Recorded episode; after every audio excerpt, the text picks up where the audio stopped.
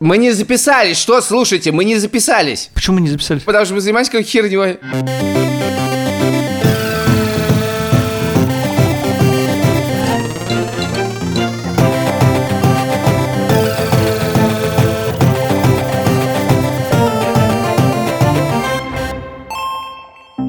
Привет! Это подкаст «Ни деньги не пришли», потому что об экономике мы уже давно ничего не говорили. Меня зовут Саша Поливанов. Меня зовут Илья Красильчик. Вместе с нами Альфа-Банк, студия подкастов «Либо-либо», и мы начинаем очередной выпуск, который никак не связан с финансами. Да, мы сегодня сделаем то, что уже делали на самом деле в самом начале, а именно мы позвоним в другие страны только немножко с другой интенцией. Если мы в первом выпуске этого сезона звонили, чтобы узнать, каково это сидеть на карантине в разных странах, то сегодня мы будем звонить в страны, которых во всех или почти во всех, этого мы еще не знаем, лучше, чем у нас. Потому что они больше прошли или потому что у них в принципе лучше, чем у нас. Мы позвоним в Стокгольм, в Берлин, в Нью-Йорк, в Милан и в Барселону. Начинаем со Швеции и звоним нашему другу Грише Гальденцвайгу, который живет в Стокгольме.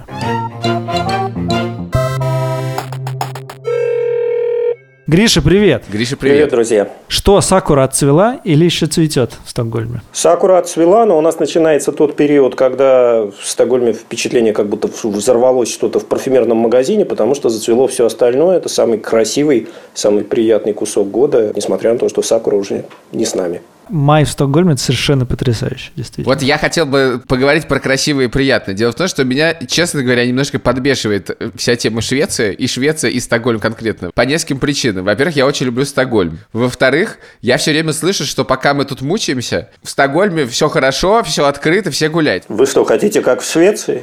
Да, да, да.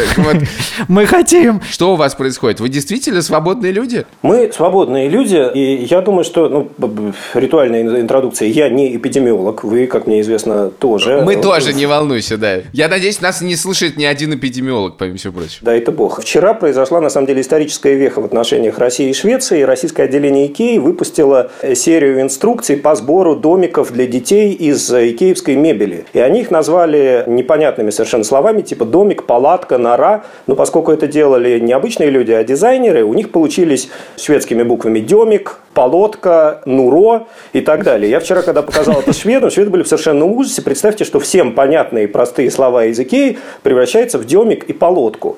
И описание того, что происходит сейчас в Швеции, вот я тоже читаю русские медиа и блогеров и так далее, очень часто мне напоминает демик и полотку, потому что ну, мы для вируса мы все одинаковые, а все-таки общество разное, общественный строй разный, и поэтому ни в коем случае нельзя говорить, что в Швеции все живут как обычно. Я думаю, что никто не живет сейчас как обычно. Когда я читаю российские медиа, я всегда вижу, что отталкиваются от слова карантин. Здесь есть карантин, там нет карантина. В Швеции нет этого термина. Но что у нас реально есть? Во-первых, всех, кто может, отправили работать по домам. И мы сидим точно так же, как вы, наверное, перед зумом не напролет. Закрыты старшие классы, закрыты университеты. Их привели на дистанционное обучение. Категорически нельзя посещать дома престарелых. МИД рекомендовал не покидать Швецию без крайней необходимости и закрыты границы, за исключением граждан Евросоюза и очень небольших групп э, других граждан.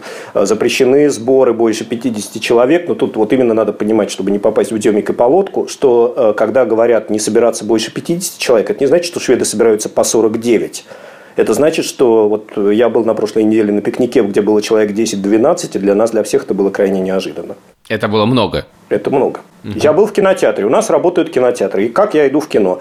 Я вижу, что фильм, который мне нравится, показывают два раза. Я смотрю, он в каком зале его показывают? В большом и в маленьком. Окей, я выбираю в менее удобное время большой зал. Покупаю билет, нас там примерно 5 человек в зале, мы сидим по разным углам. Слушай, а какие-то ограничения по выходу из дома есть ли? Или, например, может быть, ты замечал на улице больше полиции, которая следит за вот этими собраниями по 50 человек? Есть рекомендации. Во-первых, тем, кто взрослый, попросили ограничить максимально выходы на улицу. Появилась масса общественных инициатив. Появились а, люди, которые предлагают соседям сходить за продуктами. Не обязательно только пожилым. Это могут быть люди в группе риска, которые моложе, например. Я вижу в своем подъезде движение каких-то внуков с пакетами. Несколько раз я замечал людей. Магазины продовольственные начали многие работать на час раньше и специально маркировали это время как время для людей пожилых, людей в возрасте. Рост общественных всяких инициатив. Звучит громко общественная инициатива. На самом деле вы просто подумали, сколько у вас в подъезде бабушек и можете ли вы им чем-то помочь. Потом, что такое бабушка? Да, когда я читаю российские какие-то источники, я вижу, что речь идет о 65 плюс, 70 плюс, поправьте меня, если нет. Но даже когда мы смотрим статистику Государственного управления здравоохранения, после 70 есть, и удивитесь, и другие какие-то возрастные группы. 70 плюс, 80 плюс, 90 плюс. Да? И обо всех этих группах, ну, в меру возможности государство старается думать. Речь просто у нас средний возраст сильно ниже. А это связано как раз и со смертностью. У нас действительно 3000 э, человек. Ну, для Швеции это огромная цифра. Столько страна не воевала 200 лет. И вот это уже не смешно, потому что здесь действительно таких жертв не видели. Они будут расти. Но кто эти люди по статистике? Это люди в большинстве не просто из домов престарелых, а это люди из специальных домов престарелых, Сашель Буэнда. То есть это люди как раз вот ближе там, к 90 и с очень серьезными заболеваниями, которые, к сожалению, становятся жертвами в первую очередь. Гриш, а расскажи, пожалуйста, в обратную сторону. Вот у нас из-за того, что есть карантин, э, есть бум доставки и какие-то бизнесы, не будем показывать пальцем на Илью Красильщика чувствует себя очень, наоборот, здорово. В Стокгольме нет никакого бума диджитализации экономики? Доставки у нас исторически было значительно меньше, чем в городе Москве, например. Сейчас стало действительно больше курьеров с этими торбами, но я думаю, что это не является излюбленным способом э, доставки еды для стокгольмцев. Поэтому относительно Стокгольма больше, для Москвы это все равно значительно меньше, чем вы видите, наверное, курьеров у себя на улице и сейчас, и до э, кризиса. То, что не было введено, управление общественного здравоохранения отказалось пока что вводить ап, который следит за вашими контактами с зараженными, это то, что в некоторых других странах происходит. Это пока они э, оценили, что не надо делать. Давай поговорим про тебя. Вот мы узнали уже две вещи, от которых мне, в принципе, уже больно. Одна вещь, что ты ходил на пикник. Я ходил в парикмахерскую, это значительно хуже. Мой папа, который никогда не планировал становиться хиппи в Москве, он просто взвыл, когда услышал, что я пошел в парикмахерскую. Да-да, ты ходил в парикмахерскую. Потому что в предыдущем подкасте мы обсуждали серых барберов, если что. Но ты ходил на пикник, и ты ходил в кино. Ни того, ни другого я совершенно не могу представить сейчас в Москве. И вообще, как устроен твой день? Ты выходишь из дома? Как часто выходишь из дома? Что вообще ты можешь позволить? Можешь ты пойти выпить пиво там, не знаю? Я проснулся. В панике собрался, чтобы сесть э, перед э, утренней зум-встречей, которая у меня есть каждое утро, если это рабочий день. Посмотрел на 18 человек, которые сделали то же самое. Провел э, с ними вместе совещание. Я не успеваю с утра куда-то выбежать, потому что я сова, и я сижу где-то, ну, наверное, до после обеда работаю перед своим компьютером. После обеда я иду обязательно в какое-то местное заведение, не потому что у меня нет еды дома, а потому что я хочу купить ланч у них, и я вижу, что огромное количество людей, там просто стало не меньше, а больше людей. И огромное, это не значит, что нам им запрещено, к вопросу о том, что запрещено, запрещены очереди у прилавка, запрещено обслуживание у барной стойки, запрещена толчья. Вот за это действительно ходит полиция, возвращаясь к Сашиному вопросу, и закрывает. Но соблюдая дистанцию, я обязательно хожу на э, там какой-то ланч или с собой, или сижу там на расстоянии от других за столиком. Потом я возвращаюсь домой, работаю еще немножко, выхожу на балкон, стараюсь дышать воздухом побольше, сажусь на велик по окончании рабочего дня и обязательно, вот опять-таки к Сашиному вопросу про сакуру и цветению, гоняю по вот той нечеловеческой красоте, которая здесь сейчас есть. Вечером я, ну, наверное, где-то через день встречаюсь э, с одним-двумя людьми, примерно в таких констелляциях, да, мы соблюдаем расстояние, но мы выпиваем, не секрет, что сейчас выпивают все, наверное, немножко больше, чем обычно. Вот, смотрим на закат, идем домой, и с утра все начинается сначала. Это более монотонно, это резко меньший круг контактов. Я не был в общественном транспорте очень давно. Опять-таки не потому, что запретили, нельзя, карантин, потому что реклама общественного транспорта, везде написано, не пользуйтесь нами. Они не уменьшали в Стокгольме, по крайней мере, количество. Вот у меня мой корабль рейсовый, который ходит около моего дома, он как ходил до 12 ночи, так он и ходит. Количество отправлений не уменьшилось. Но там никого нет, потому что люди умеют слышать, что не надо садиться. Мы больше ездим на велосипеде. В Швеции не принято по городам ездить на машине. Если вы, ну, если вы не из сельской местности откуда-то приехали, вы не ездите по Стокгольму на своем автомобиле.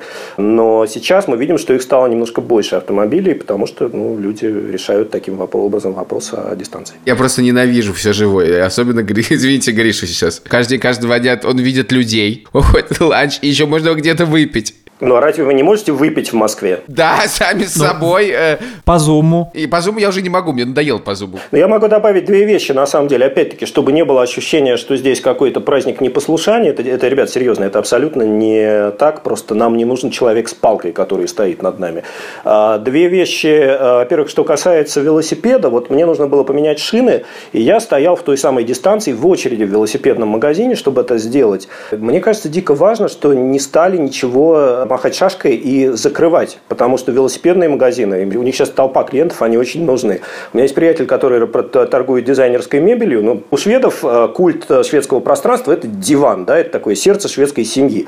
И шведам нельзя никуда выезжать, ни на лыжах покататься, ни за границу, ни к бабушке. Вот они едут Я покупать швед. диваны. Вот, поэтому э, очень важно, что это все так же, как суши у меня в доме, так же, как велосипедный магазин, и видно, что люди приходят, и они разговаривают, как у вас дела, да, как, есть ли у вас клиенты. Мы хотим, чтобы они жили, мы друг друга таким образом стараемся поддерживать. А второе, что касается выпивки в зуме, конечно, здесь тоже есть, там, может быть, у кого-то, ну, я привык жить так, как я живу, для меня это не очень резкое изменение. Но если кто-то чувствует себя отрезанным, вот я вчера в ночи, например, я открыл для себя крип украинской леди Гаги Оли Поляковой «Жрица любви», вот я вчера обсуждал его в зуме с некоторыми родственниками и друзьями. Поэтому такое, конечно, у нас би-эффекты у нас тоже есть. Да не, ну просто как это у вас ситуация, когда все договорились как-то и э, нормально живут. У нас 200 с лишним лет все договорились. Нет, вообще от тебя прям через эти 2000 километров такое ощущение нормальности идет. Мы живем совершенно с другим уровнем, качеством жизни. Это несравнимая вещь. Мы, как бы, правда, как будто говорим с представителем, я не знаю назвать, первого мира, высшей расы какой-то, и которым доступно то, что нам в принципе недоступно. Это просто то, что ты перечислил в своем дне, это настолько отличается от того, что мы можем себе позволить, и это очень приятно слышать. Мы тебе искренне, ну я, по крайней мере, искренне завидую. Спасибо тебе большое, Гриш. Рад вас видеть, хотя бы так.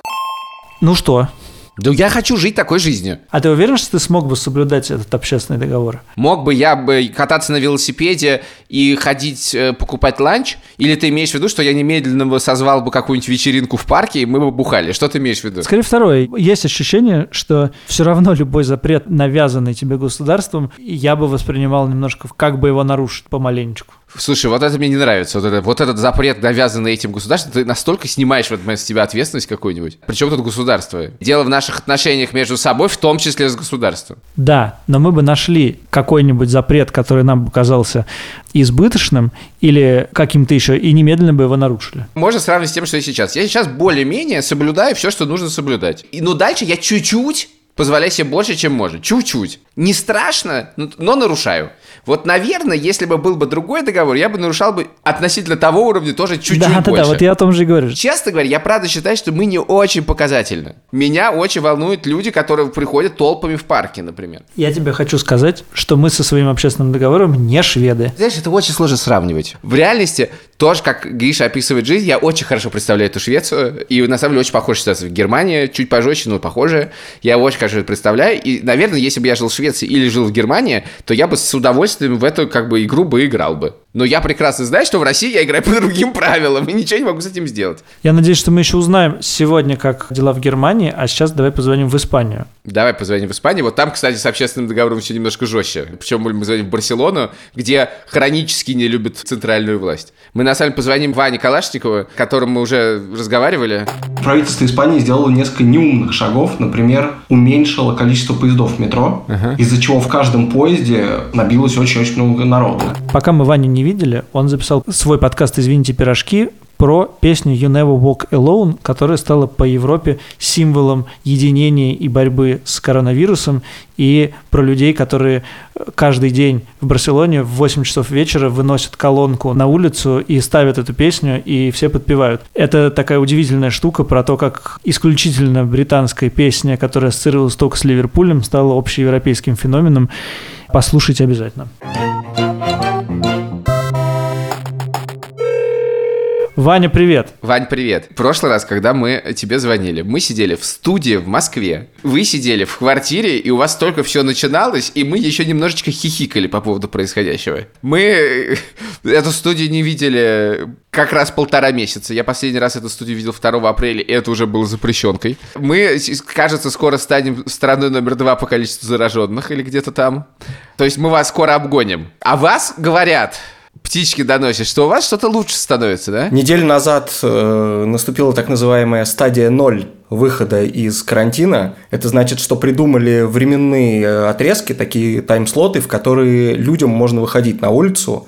Вот с утра там с 6 до 10 можно гулять, э, скажем так, взрослому трудоспособному населению, потом час гуляют пенсионеры, Потом с 12 до 7, я так понимаю, или это твоя мечта, гуляют люди с детьми, причем детей может быть там много. Потом опять час пенсионеры, и вечером опять все остальные. И благодаря этому, ну, насколько я понимаю, люди не пересекаются, всякие переносчики потенциальные вируса не пересекаются самыми рискованными группами населения. В общем, по идее, это все должно работать. Работает это все не на 100%, потому что люди пользуются этим так, как им вздумается. Но главное, что радость у всех от того, что можно наконец-то выйти на улицу не только в магазин, она точно присутствует. А я слышал, что еще открыли пляжи, но только для занятий спортом, да? Я пока видел только серферов. Там нет каких-то людей, которые просто лежат, загорают и что-то еще. То есть, собственно, пляжи остаются пока пустыми. В море есть люди, на набережной есть люди, а на песке никого нет. А в твоей личной жизни что-то изменилось? Ты пользуешься этими тайм-слотами или э, у тебя все по-прежнему? Когда я вышел первый раз на пробежку, выяснилось, что бег, по крайней мере в Барселоне после карантина, это реально новая туалетная бумага. Как все люди стояли в очередь за туалетной бумагой в панике в начале карантина, точно так же они сейчас все бегут. И когда я вышел на свой любимый маршрут на набережной, я понял, что там просто бежит вот как будто это организованный марафон, там дико много народу, и я туда не вписываюсь никак. Я понял, что я должен сам видимо, принять это решение, не увеличивать это количество людей и, в общем, ретировался домой. Честно говоря, это меня немножко напугало даже. Я тут сегодня прочитал э, материал в газете э, The New York Times, под названием «Не можете найти туалетную бумагу? Вот несколько альтернатив». И там по пунктам перечисляется, как можно подтереть задницу, если ты не можешь купить туалетную бумагу. Нью-Йорк Если в этом списке газеты Нью-Йорк Таймс. я, я, честно говоря, не читал. Ну, я только до последней там пролистал, до последнего пункта вообще, и там написано такое, ну, вообще, в крайнем случае, можно и в душ сходить. А скажи, как себя ведет полиция? И сталкивался ли ты с ней? Или, может быть, какие-то слухи ходят о том, как они штрафуют? Или, наоборот, не штрафуют? Вообще, как устроены отношения с теми, кто следит за тем, как вы перемещаетесь? А, лично я поговорил с полицией реально вот в последний день карантина. Это было даже комично несколько. Это был 1 мая, выходной. Я шел в магазин, подъехала машина, просто задали несколько вопросов. Я на все ответил правильно, поэтому они, они уехали. И у меня была осталось ощущение, что я прошел, ну, квест такой, потому что я действительно шел в магазин, который был чуть дальше от моего дома, потому что все остальные были закрыты из-за праздника, ну и, собственно, претензий никаких не могло быть ко мне. При этом из каких-то разных других городов Испании доносятся сведения, что, в принципе, есть люди, которые специально нарушают карантин, и полицейских штрафуют. Полицейские сами рассказывали одному из моих приятелей, что они какого-то дедушку оштрафовали типа уже 20 раз за эти полтора месяца, просто потому что он, ну, он не хочет соблюдать карантин. Но понятно, что эти штрафы – это не у тебя деньги забирают, не наличные какие-то, просто квитанция. И, в общем, сами полицейские уже сомневаются, и юристы, я так понимаю, сомневаются, что потом люди это все хоть как-то будут платить. Слушай, а у вас же, мне кажется, учитывая, что это Каталония, а меры все они центральные, нету какого-то внутреннего сопротивления мерам, которые э, государство... Конечно, есть, разумеется, иначе это было бы не Каталония. То есть это первое, что было использовано в политических целях, это как раз то, как э, все эти меры процедурально осуществляются. То есть каждая автономия испанская выступает со своим планом и говорят, вот в зависимости от количества там заражений, больных, от вместимости наших госпиталей, мы предлагаем предлагаем вот такой план. И потом Мадрид должен его одобрить. И, естественно, каталонские власти постоянно говорят, что, например, Мадрид слишком долго одобряет. Или, наоборот, выступает с каким-то контрпредложением. Например, вот сейчас Барселона хочет выйти из карантина позже, чем этого хочет Мадрид. И, в общем, все это какая-то часть политической борьбы. Понимаешь, я, я объясню, почему я спрашиваю. Мы только что разговаривали с нашим другом Гришей из Швеции, и там все так мирно, тихо, все все сразу договорились, все так хорошо, ужасно завидно. И мы тут как бы немножко в другой реальности живем. Мне кажется, что Барселона должна быть где-то посередине, что все-таки люди тоже не очень как бы законопослушные и вообще к закону относятся так. Ну, все-таки не Москва. Мне кажется, тут сразу вот две каких-то плоскости правоприменения и отношения к правоприменению. С одной стороны, каталонцы очень любят собственное единство региональное. И, например, если они решают и говорят, давайте, чтобы у нас все было хорошо, хорошо, давайте все сидеть дома, никто не будет нарушать, никто не будет сопротивляться, потому что, как наша каталонская власть сказала, так и нужно делать. И наше комьюнити, наше сообщество сейчас зарегулируется так, что мы покажем всей остальной Испании, в первую очередь Мадриду, как нужно самоорганизовываться, потому что они ни на что не способны, особенно вот эта центральная власть. А с другой стороны, естественно, есть какой-то там дух анархизма и неприятие любой власти, и вообще я хочу гулять, и никто мне не указ. То есть это как всегда, работает в двух направлениях. В Барселоне же три типа полиции. Одна полиция общая на, на всю страну, национальная, одна полиция каталонская, и есть еще городская полиция, вот прям городская полиция Барселоны. И есть люди, которые с одной полицией спорят там и убегают от нее, а с местной разговаривают и подчиняются ее требованиям. Спасибо тебе. Спасибо. Выходите поскорее из карантина, это очень классное чувство. Минимальные послабления дают совершенно другое качество жизни, особенно тем, кто все это время дома сидел с большой семьей или с детьми. Давай позвоним в город Нью-Йорк. Он выбивается из списка тех мест, куда мы сегодня звоним, потому что, ну, может быть, я не прав, но кажется, в принципе, Нью-Йорк воспринимается сейчас как центр мировой эпидемии. Давай позвоним Антону Гладкобородову. Нас интересует вопрос, как жить в Нью-Йорке во время коронавируса? Здорово. Привет. Привет. У вас уже лучше становится или еще нет? Так только по графикам можно судить. По графикам вроде как все становится лучше, все становится спокойнее. То есть э, ты сидишь, читаешь новости, и вроде как все стало полегче. Но здесь погода чуть улучшается. Когда начинает улучшаться, то все больше людей становится на улице. Только солнышко выглядывает. Знакомый Сразу же все люди на улице, сразу же все гуляют. Далее. Все, конечно, в масках. Что вам можно, а что нельзя? Здесь никто не запрещал передвигаться. И ты можешь как угодно ходить, гулять. В целом, люди просто сидят дома, никто в целом вроде как не гуляет, но на самом деле людей все равно достаточно на улице. И э, мы, мы в целом тоже... Парки иногда... открыты? Парки открыты. Ну, кстати, вот сейчас в парках начали регулировать, чтобы было меньше людей, потому что чем теплее становится, тем больше людей в парке. А я думаю, что в парке людей больше, чем на улицах. То есть, когда в первые дни мы тут вот выходили вокруг блока, а у меня с той стороны моего квартала парк, то там постоянно куча людей бегает, какие-то люди с колясками. То есть, на улице ты идешь, и вот видно в рамках одного блока обычно никого нету. А если кто-нибудь тебе встречается, то он, и ты идешь по тротуару, он обходит тебя как бы там через за два метра через улицу, ну, прям выходит на проезжую часть. Подожди, но магазины закрыты. А, магазины продуктовые открыты, но... Короче говоря, здесь в Нью-Йорке много чего. То есть, во-первых, э, у тебя нету стиралок дома, поэтому ты все равно должен выйти на улицу. То есть ты не можешь просто заказывать еду и сидеть дома. Ты как минимум должен там раз в пару недель хотя бы пойти трусы постирать, потому что у тебя они как бы в конечном итоге заканчиваются. Больше всего очередей, наверное, в стиралке. Там пускают по 10 человек, и там не выпускают. То есть пока ты все не постирал, не пускают. И там два часа сидишь, стираешься, и э, это раз. Вторая наверное, что продуктовые магазины все работают, там тоже есть ограничения на вход. Ты можешь взять э, пластик, не пластиковые такие, целлофановые перчатки на входе. Вот у нас тут никто не обрабатывает там санитайзерами, ну там чуть-чуть совсем, но вот, вот я знаю в Калифорнии там вообще, то есть... А бум доставок есть? С одной стороны, да, с другой стороны, здесь все доставки захлебнулись, то есть ты хочешь заказать продукты домой, ну, через неделю тебе привезут. Поэтому все равно очень много людей ходят в магазины. Хорошо, а есть план все это ослаблять в ближайшее время? 15 числа говорят, что все будет уже ослабляться. Понятно, что не все заведения откроются и не все будет работать, но вот э, они называют это Нью-Йорк на паузе. Но вот, чтобы снимать вот эту паузу, должно вот 15 числа начинаться. Американцы любят все красиво назвать. Из приятных вещей всем пришел чек, достаточно большой. Ну, не всем, но ну, прям многим. То есть, если ты очень много зарабатываешь, тебе чек не приходит. Сколько тебе пришел чек? А я не буду говорить, но прям можно месяц жить. А что для этого нужно было сделать? Подать налоговую декларацию и все. Которую ты и так подаешь? Ты ее и так подаешь, да. То есть, налоговая декларация фактически говорит э, твой доход, и в зависимости от того, какой у тебя доход, у тебя ты можешь рассчитывать на что-то. Тебе просто пришел по почте чек. Это самое смешное. То есть, тебе приходит просто бумажка, которая вот просто в конвертике, и там написано, сколько тебе пришло, ты ее фотографируешь на телефон, и тебе банк зачисляет их на счет. Деньги пришли!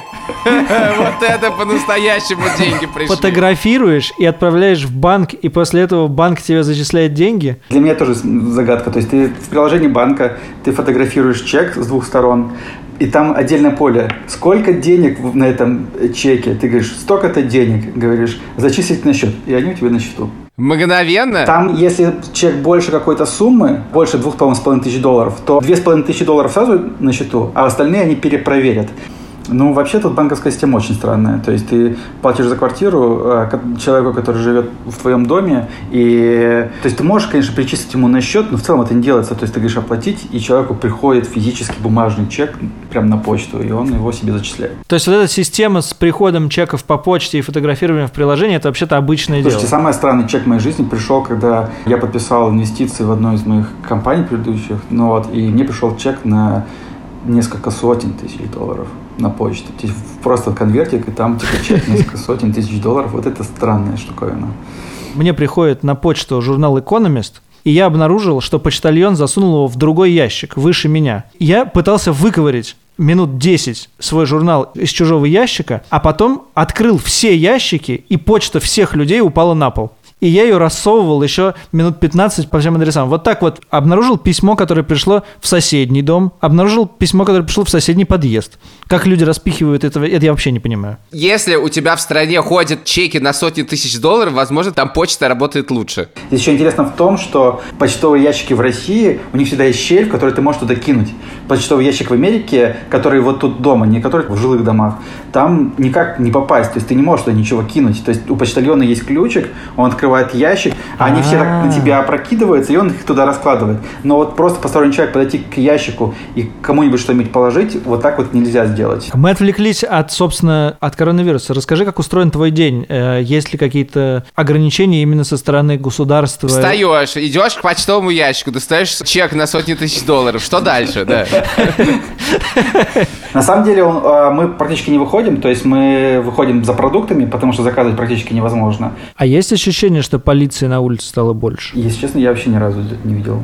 Так вот, чтобы они где-то на улице чего-то там делали, кого-то там останавливали, я такого нигде не видел. Но здесь вообще такая штуковина, что, с одной стороны, тебе государство присылает чек, э, что уже приятно. Второе, что эти проблемы с едой, ты можешь пойти, тебе устанавливают достаточно большую коробку с едой, причем никто не проверяет, сколько раз ты в этой очереди стоишь. Ты наверняка можешь несколько лупов сделать и получить несколько коробок. Но если у тебя ребенок ходит в школу и питается, и сейчас, конечно, он не ходит, то тебе присылают еще паек из школы с этой едой, то есть, э, чтобы он мог питаться. И тебя не могут выселить из дома сейчас, если ты не можешь оплатить. И там есть службы, которые помогают с этим и так далее. То есть здесь, на самом деле, куда нет ни, они вот все такие вот проблемные зоны, стараются каким-то образом закрыть, помочь и так далее. Ты ждешь 15 мая или в твоей жизни мало чего изменится? Я на самом деле не жду, потому что я думаю, что вот взяли все, открыли, это не значит, что все сразу хорошо стало. Но то все равно будет в какой-то момент вторая волна, может быть не сейчас, может быть осенью.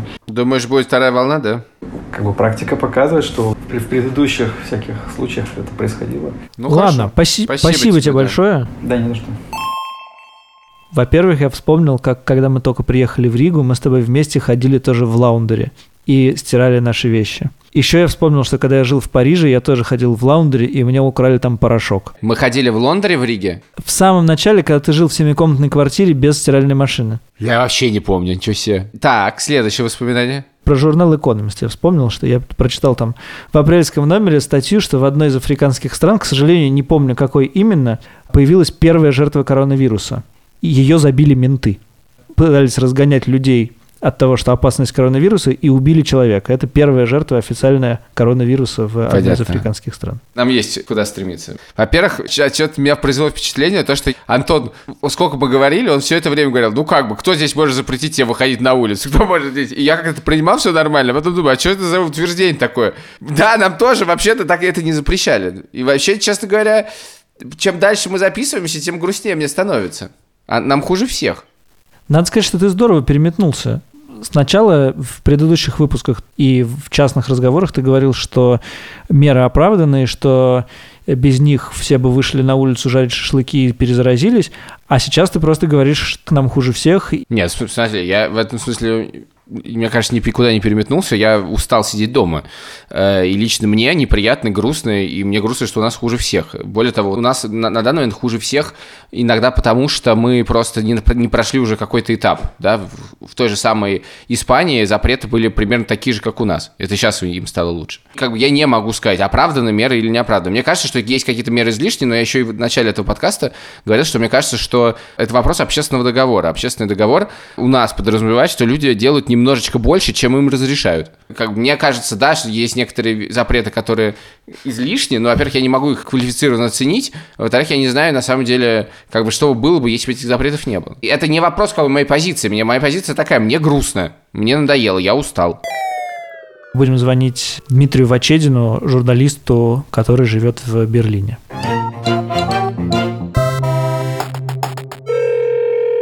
Дима, привет.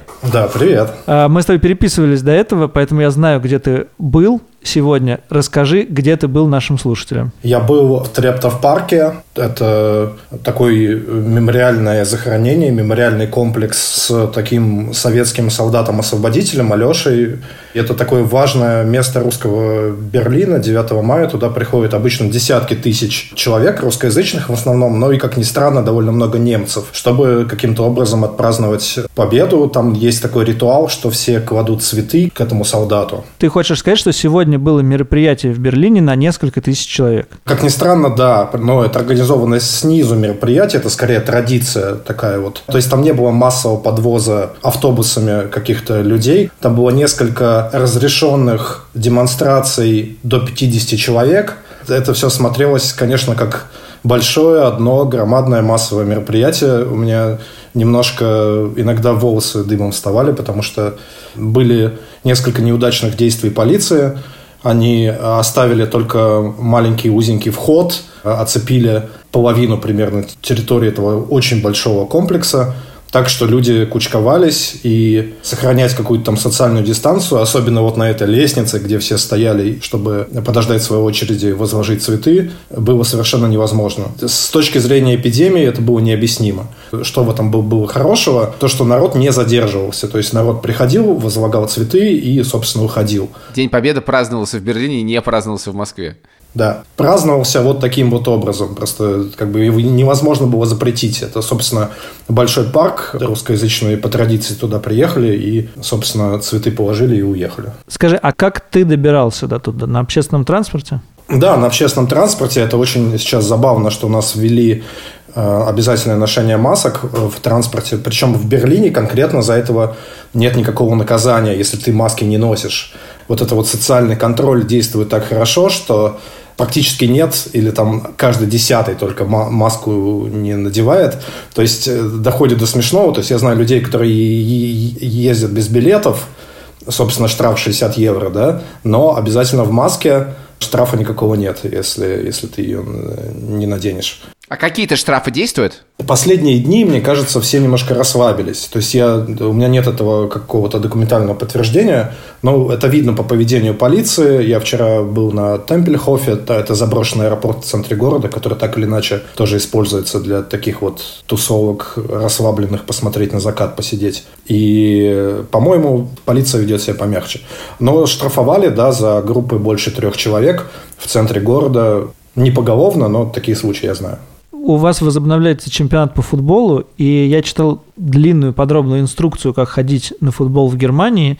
Там э, не больше кажется, 352 человек или 252 человек на стадионе, отсутствие детей, которых выводят на матчи, отсутствие маскотов, дезинфекция, душ поодиночке для футболистов. Там очень подробно прописано. Есть ли какие-то инструкции такие же подробные для чего-то другого, для того, как себя вести на улице, для того, как вести себя дома? И от кого эти инструкции исходят? На входе в парк мне эту инструкцию дали, в Трептов парк сегодня, но я ее, честно говоря, просто засунул в задний карман шорт и даже не открыл. Но я примерно понимаю, что там стояло, но при том, что в этой инструкции длинной были написаны разумные вещи, жизнь расставила все по местам, и этот один узкий вход, через который проходили несколько тысяч э, человек, и эта ужасная лестница, и это такой вот русский праздник, русский в кавычках, потому что как бы люди, которые живут там в разных районах города Берлина и видят русскоязычные, видят друг друга раз в год. Вот они собрались встретиться, хотят пообщаться. Ну, то есть это там невозможно как-то не общаться.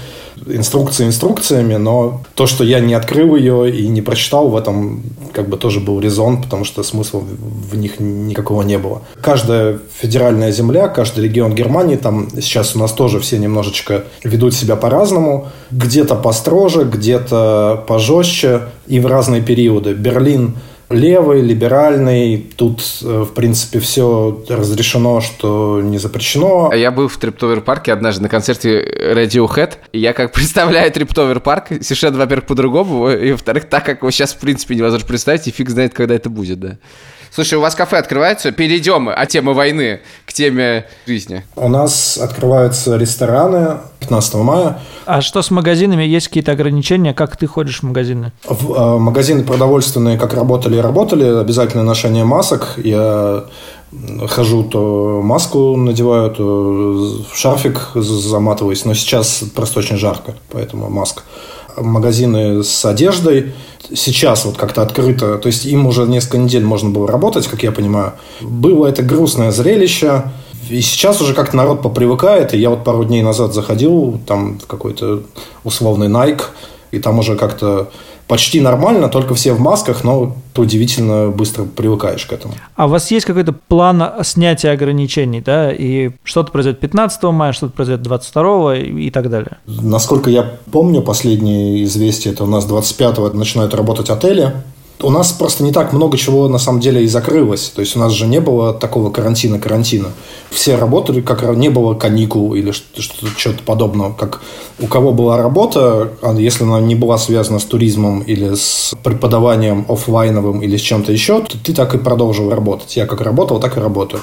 Ну, в том числе и в офисах. Кого могли перевести на удаленку, того перевели, а кого нет, тот э, и продолжил ездить. В общем, поэтому как бы все страдают в основном из-за границ, и страдают из-за ночных клубов и баров. Все очень по ним соскучились. Из-за концертов, конечно. А даже театры, насколько я понимаю, потихонечку будут открываться. А ты сам чего-то ждешь? Наверное, у меня где-то неделю назад было такое прозрение, когда все выдохнули, немножко увидели, что Германия, собственно, эту эпидемию переживает по сравнению с другими странами в таком режиме light немножечко, несмотря на большое число зараженных. Но при этом все поняли, что так, как прежде, не будет. И эти ограничения просто будут тянуться месяцами, и уже, собственно, на что-то рассчитывать в этом году не стоит. Поэтому я стараюсь ничего не ждать и просто наслаждаться тем, что есть. И это не так уж и мало, в принципе. У нас тут лето наступает, и туристические службы, они вот нам говорят о том, что у нас такой зеленый город. Ну, как раньше они говорили, у нас тут ночные клубы, веселье и, и панки. Сейчас они говорят, вот у нас тут отличные озера под Берлином, давайте приезжайте к нам, у нас столько природы и столько тишины и спокойствия. Переформатирование такое немножко города, как бы, и я тоже пытаюсь переформатироваться. Спасибо тебе. Вам спасибо. Давай, счастливо. Постеснялся почему-то при Диме э, сказать это, но инструкция для футболистов и всех, кто участвует в футбольных матчах, предполагает также, например, удивительные вещи, типа отказ от секса и поцелуев за несколько дней до игры, потому что э, можно заразиться. Да ладно. И еще, если у тебя сожители и у них там типа сопли, то тебе запрещен секс до футбола. И еще там есть потрясающая совершенно история, что немецкие футболисты приступили к тренировкам, уже есть дата объявленная возобновления чемпионата. При этом уже после этого три футболиста какого-то клуба заразились вместе с тренером, кажется, и это никого не смущает. Ну и типа ладно. Это сюрреализм полный. Я не ожидал. История про то, что 9 мая 10 тысяч человек вышло в Германии без всякой соблюдения дистанции через узкий проходик на День Победы все-таки хорошо слушать местных жителей, потому что, конечно, вся эта картина вот эта прекрасного, аккуратного всего, она немножко разрушается. Действительно очень сложная штука, потому что что делать на месте полиции? С одной стороны, как бы очевидно, что это неправильно. С другой стороны, немцы, разгоняющие парад победы, это прям очень плохо, да. Луз-луз, да, абсолютный. Мы в первом выпуске, мы звонили Ксюше в Италию и узнавали, что происходит в стране, где вот сейчас вот самый ад. Вот это было когда полтора месяца назад. Вот сейчас я подозреваю, что там должна быть самая хорошая ситуация. А у них должно все закончиться уже. Судя по графикам, там все близко к завершению. Давай узнаем, что там происходит. Позвоним Ксюше в Милан. Конечно, давай. Ксюша, привет. Привет. Кое-кто нам сказал, что ты только что вернулась с велопрогулки. Да, это было замечательно. Что, уже можно? Э, уже можно заниматься сольным спортом, но мы вроде как ездили вчетвером, но на расстоянии 4 метров и делали вид, что мы друг друга не знаем, но на улице так много людей. Мы с тобой разговаривали почти два месяца назад. Тогда ты говорил, что можно заниматься только сольным видом спорта, бегать по одному. Я так понимаю, что потом это запретили. Потом это запретили. Два месяца нам нельзя было ага. выходить из дома вообще. То есть у меня максимальные передвижения были от дома ну, до магазин магазина. Только. Все, да. Реально все. Так, что теперь можно? Можно кататься на велосипеде, можно заниматься спортом по одному, опять же. Вроде как можно бегать по двое. Гулять – странный вопрос. Вроде как можно, а вроде как нельзя. То есть, если гуляние – это спорт, то можно, а если гуляние – это просто гуляние, то нельзя. Где ты была? Где ты каталась? Мы ездили в сторону Лекка, от, из Милана в сторону Лекка, вдоль каналов. А самое смешное, что вроде как в городе дофига людей, и велодорожку-то закрывать, ну, глупо, да? То есть тут, когда на выезде из города было, ну, ну просто 9 мая на велодорожке. А потом, mm-hmm. ближе подъезжая к Лекке, оставалось нам доехать, ну, буквально 10 километров, 10-15 километров. Велодорожку закрыли забором и написали, что по распоряжению, бла-бла-бла, типа нельзя такое столпотворение людей. Ну, глупость какая-то. Подожди, а что следующим разрешат? Какой у вас план выхода из карантина? Вроде бы в июне обещали открыть рестораны и кафе, где должна соблюдаться О, дистанция. так не скоро, так не скоро. У вас все очень медленно происходит, понятно? Да, так, да, да, да. То есть сейчас открыты все заведения, но на доставку, то есть на, на вынос, на take-away. Бары тоже работают. И смешно, в 7 утра выхожу кататься на велосипеде, выходит моя соседка. И первым делом идет в бар напротив. То есть она не может выпить ага. кофе дома, она пошла в бар за кофе. Который, возможно, принесет домой и выпьет там. Да, да, да, да. То есть вот настолько абсурд. Ну, то есть на самом деле мы похожи на вас сейчас. Скажи, пожалуйста, а как ведет себя полиция? И много ли ее на улице? Бегала я в тот момент, когда нам только разрешили, я пошла бегать в 7.30 утра в понедельник. Угу. Полиции было немного, потому что, в принципе, в 7.30 утра в понедельник ее не может быть много. Они еще не работают, я думаю, что в это время. Днем я не выхожу, потому что я работаю, к вечеру бегать тоже бесполезно, потому что так много людей, что ну, это просто тупо небезопасно. У нас же все-таки вирус, а не прикольчики на два месяца. Поэтому полиции я как таковой не видела. Сегодня видела пару машин, но я не знаю, как можно отлавливать велосипедистов на скорости 100 км в час. Слушай, а ведь итальянцы это люди, которые не могут долго не говорить. Наверняка на улице они как-то нарушают режим ближе полтора метра и вообще должны радоваться весне как-нибудь и, и еще более бурно, чем во всех остальных странах. Вчера или позавчера мэр города Милана орал на население местную. Это у вас какая-то традиция, да, что мэры орут на население? Это как... Нет, это не традиция, как бы вообще так не должно, потому что, ну, уже демократия, кто, кто, кто такие мэры, какого Да, нет, просто последние вот эти, это такой прикольчик как раз за два месяца, у вас мэры все время орут на население. Да, да, да, ну просто... Новый жанр, новый жанр Да, ощущение, что да, потому что все люди сволочи, все время все нарушают. В общем, у нас есть такое место, популярное с барами, называется Навили. И все туда ходят, ну, как обычно, выпивать. Ну и, естественно, все эти местные в выходные, как только нам все открыли, вчера вечером пошли туда толпами, угу. и мэр города по видеосообщению сделал, сказал, что если вы отсюда не уйдете, если вы не, не разрядите вот эту вот плотность, я нахрен все закрою. А они что, ушли или нет? в Италии какая проблема? В Италии итальянцы не могут сидеть друг без друга очень долго. То есть им нужно общаться друг с другом, им нужно друг друга видеть и трогать.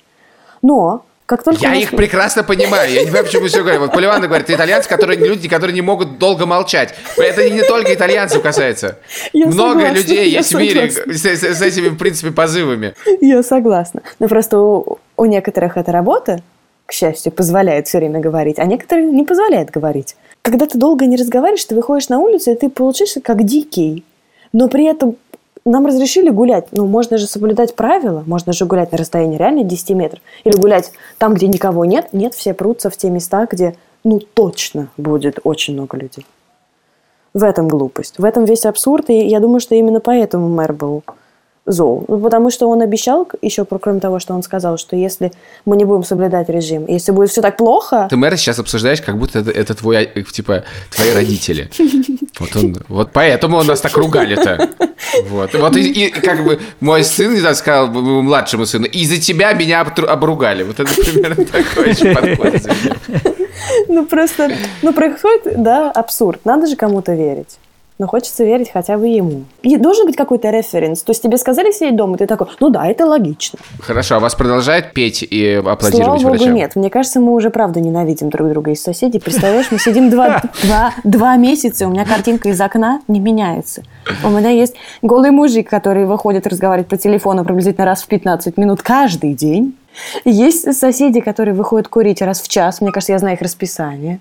Есть там, не знаю, бабули, которые выходят поговорить по телефону в определенное время. Это все, что я вижу последние два месяца. Я познакомился со своей соседкой через балкон от меня. Вот, неплохо. На самом деле нам, нам обещали, что в понедельник нас выпустят вроде как в офис. У тебя такой жизнерадостный голос, но все, что ты говоришь, кажется наполнено таким отчаянием, что я никак не могу совместить твою жизнерадостность и сквозящее отчаяние, потому что я не могу больше видеть этих соседей. Ты в отчаянии? После того, как я проехала сегодня 100 км, уже нет. А, ну это, это я знаю. Я вот 40 проехал неделю назад, тоже был не в отчаянии. Но это было неделю назад, и сейчас я в отчаянии. Это потрясающе. Хотелось бы сейчас сесть и проехать 100 километров. Спасибо, Спасибо тебе большое. Спасибо вам. Давай позвоним в Альфа-банк. Мы звоним в Альфа-банк на три дня позже, чем вся остальная запись. И это важно сказать, потому что за это время мы вышли из, из праздников и объявили план о выходе из карантина. Звоним. Давай. Леша, привет. Привет. Мы знаем, что ты очень много работал в нерабочие дни, а сейчас наступили рабочие. Скажи, что-нибудь изменилось? Люди ждут денег, пусть и небольших. Вот то, что анонсировали вчера власти, вот эти 800 Мгм. миллиардов э, рублей, и там, в общем, не очень понятно, что, как, кому там все достанется. Но вот мы, например, у себя в банке уже вместе с этими э, ведомствами прорабатываем, как реализовать механизм, чтобы государство гасило кредиты для бизнеса, да, если бизнес не может Мгм. их сам платить. Мне кажется, это большая важная вещь. Как, например, э, вот эти пособия, куда они будут приходить. Нам бы, конечно, хотелось, чтобы они приходили на карточке Альфа-банка в том числе. Ну, на самом деле же, я так понимаю, что очень важная часть успеха этого плана заключается в том, просто получить эти деньги или не просто. Если не просто, то у всех головная боль, все недовольны все равно. Если просто, все пойдет неплохо. Вот да, вот нам бы очень хотелось, чтобы это было просто. Ведь уже многие деньги уже пообещали довольно давно. Они вообще как-то выплачиваются? Ведь они, вы должны это видеть каким-то образом. Они же все равно через банки выплачиваться должны. Деньги выплачиваются, ну или там какие-то меры поддержки. Да, например, вот эти кредиты по 0%, да, предприятие получает. Но на самом деле, если бы я был бизнесом, мне было бы все-таки сложно. Потому что я не в части критики, да, я думаю, что все власти сейчас всех стран сейчас немного, так сказать, в шоке, но можно было бы и попроще. Мне кажется, разучились у нас ведомства делать такой удобный клиентский сервис, как Яндекс.Лавки, например. Вот. Спасибо. Но я просто читал довольно много всяких свидетельств о том, как люди пытались получить какие-то деньги. Кажется, это не связано с тем, что эти деньги не дают. Это связано с тем, что сама процедура просто очень сложная. Ну, вот мне кажется, поэтому пакет мер вот новый э, на 800 миллиардов, вот он принят, чтобы, во-первых, денег больше дали, наконец, а во-вторых, думают над новыми механизмами. А я правильно понял, как ты сказал, что вы вместе с ведомствами придумываете какие-то механизмы, то есть банки участвуют в том, как сделать это попроще? Ну, да, потому что там вот, например, мы вчера, я не скрою, также смотрели обращение президента и также узнавали все новости. Например, там вот эти про кредиты, которые будут э, гасить государство. Проблема в том, что ровно после этого обращения нам в колл-центр стали звонить люди или писать в чат, а мы не совсем угу. знаем, как ответить. Поэтому у нас там ну, ответ такой, что мы сейчас прорабатываем. Мы действительно прорабатываем, потому что есть много маленьких нюансов, и до первого числа надо решить. 1 июня, по крайней мере, вот эту тему. Но там вопросов, вот, честно говоря, очень много. И да, банки прорабатывают. Слушай, а я еще хотел узнать, у вас сейчас же очень много решают власти регионов, насколько им открывать разные регионы. Угу. Вот вы как-то централизованно решаете свою проблему, там, открывать офисы, не открывать офисы, людей на работу вести, не вести, или тоже в каждом регионе вы по-своему как-то думаете? Ну, нам проще чуть-чуть, как вчера сказал, я не знаю, сколько это корректно говорит президент, как будто мы, знаете, у нас такое патриотическое шоу. Но в целом он правильно сказал, что финансовые организации, они за скобками, и мы как работали всегда до этого, так мы, в принципе, во всех регионах сейчас работаем. Для нас вот эти все ограничения, как и для аптек и продуктовых магазинов, нерелевантны.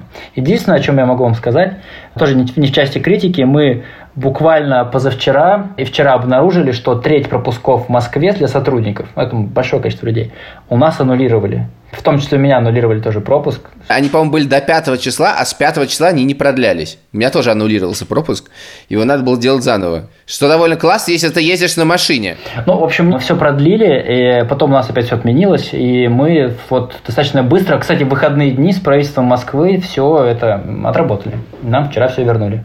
Они, то есть, тоже, я скажу так, не совсем отдыхают. Ладно, тогда расскажи, как дорожка твоя поживает. Я скажу честно, я поставил себе личный KPI минимум 20 минут в день гулять по дорожке на скорости не менее 5 км в час. Так. И у меня не получается. Я походил, э, ну, из недели все три раза, но на скорости 6 км в час и по полчаса. И мне ага. кажется, ну, э, я так себе это объясняю, что типа, ну, ну, то на то и вышло. 7 раз по 20 минут примерно равно 3 раза по 30. Ну, примерно. Ну и по 6. А да. ты не пытался встречи по зуму проводить, пока идешь по дорожке? Нет, я пытался читать книжку, это не очень удобно. Я пытался смотреть ролики, это удобно. У меня вот стоит на перед окном, то есть я иду в окно. Угу. И я понял, что мне скучно постоянно идти в окно, и надо бы телевизор. Но я понял, что это веселит. Вот э, у нас во дворе люди сидят на лавочках, ну, где им еще сидеть. И вот им очень классно. Они смотрят, вот, и мне кажется, даже ждут, когда я выйду на дорожку. Господи, звучит, конечно, наш друг Леша из Альфа-банка идет в окно. Ты на каком этаже живешь? Я живу на восьмом этаже, на последнем, но меня прекрасно видно. У нас окна в пол. А, понятно. Ты выглядишь прямо как в фитнес-клубе. Леша, спасибо. Спасибо тебе большое. Это выпуск, который, безусловно, испортил мне окончательно настроение. Понимаешь, это такое ощущение, когда ты ждешь, что это случится с тобой, а с тобой это не случилось, а с другими уже случилось. Возможно, нам нужно найти людей для следующего выпуска, которым гарантированно хуже, чем нам. Я думаю, что нам нужно для следующего выпуска поискать немножко экономических тем. Зачем? Ну что, подкаст, что ли, про деньги? Слушайте нас, рекомендуйте друзьям, ставьте нам оценки в приложении, пишите нам комментарии и письма. На деньги собака пришли точками. И давайте пообщаемся хотя бы так, поскольку по-другому мы общаться не можем. Спасибо. С вами был подкаст «Деньги пришли». Мы делаем его вместе с Альфа-банком, студией подкастов «Либо-либо», нашим продюсером Пашей Боровковым, нашим звукорежиссером Ильдаром Фатаховым. Меня зовут Олег Красильчик, его зовут Саша Поливанов. Пока. Пока.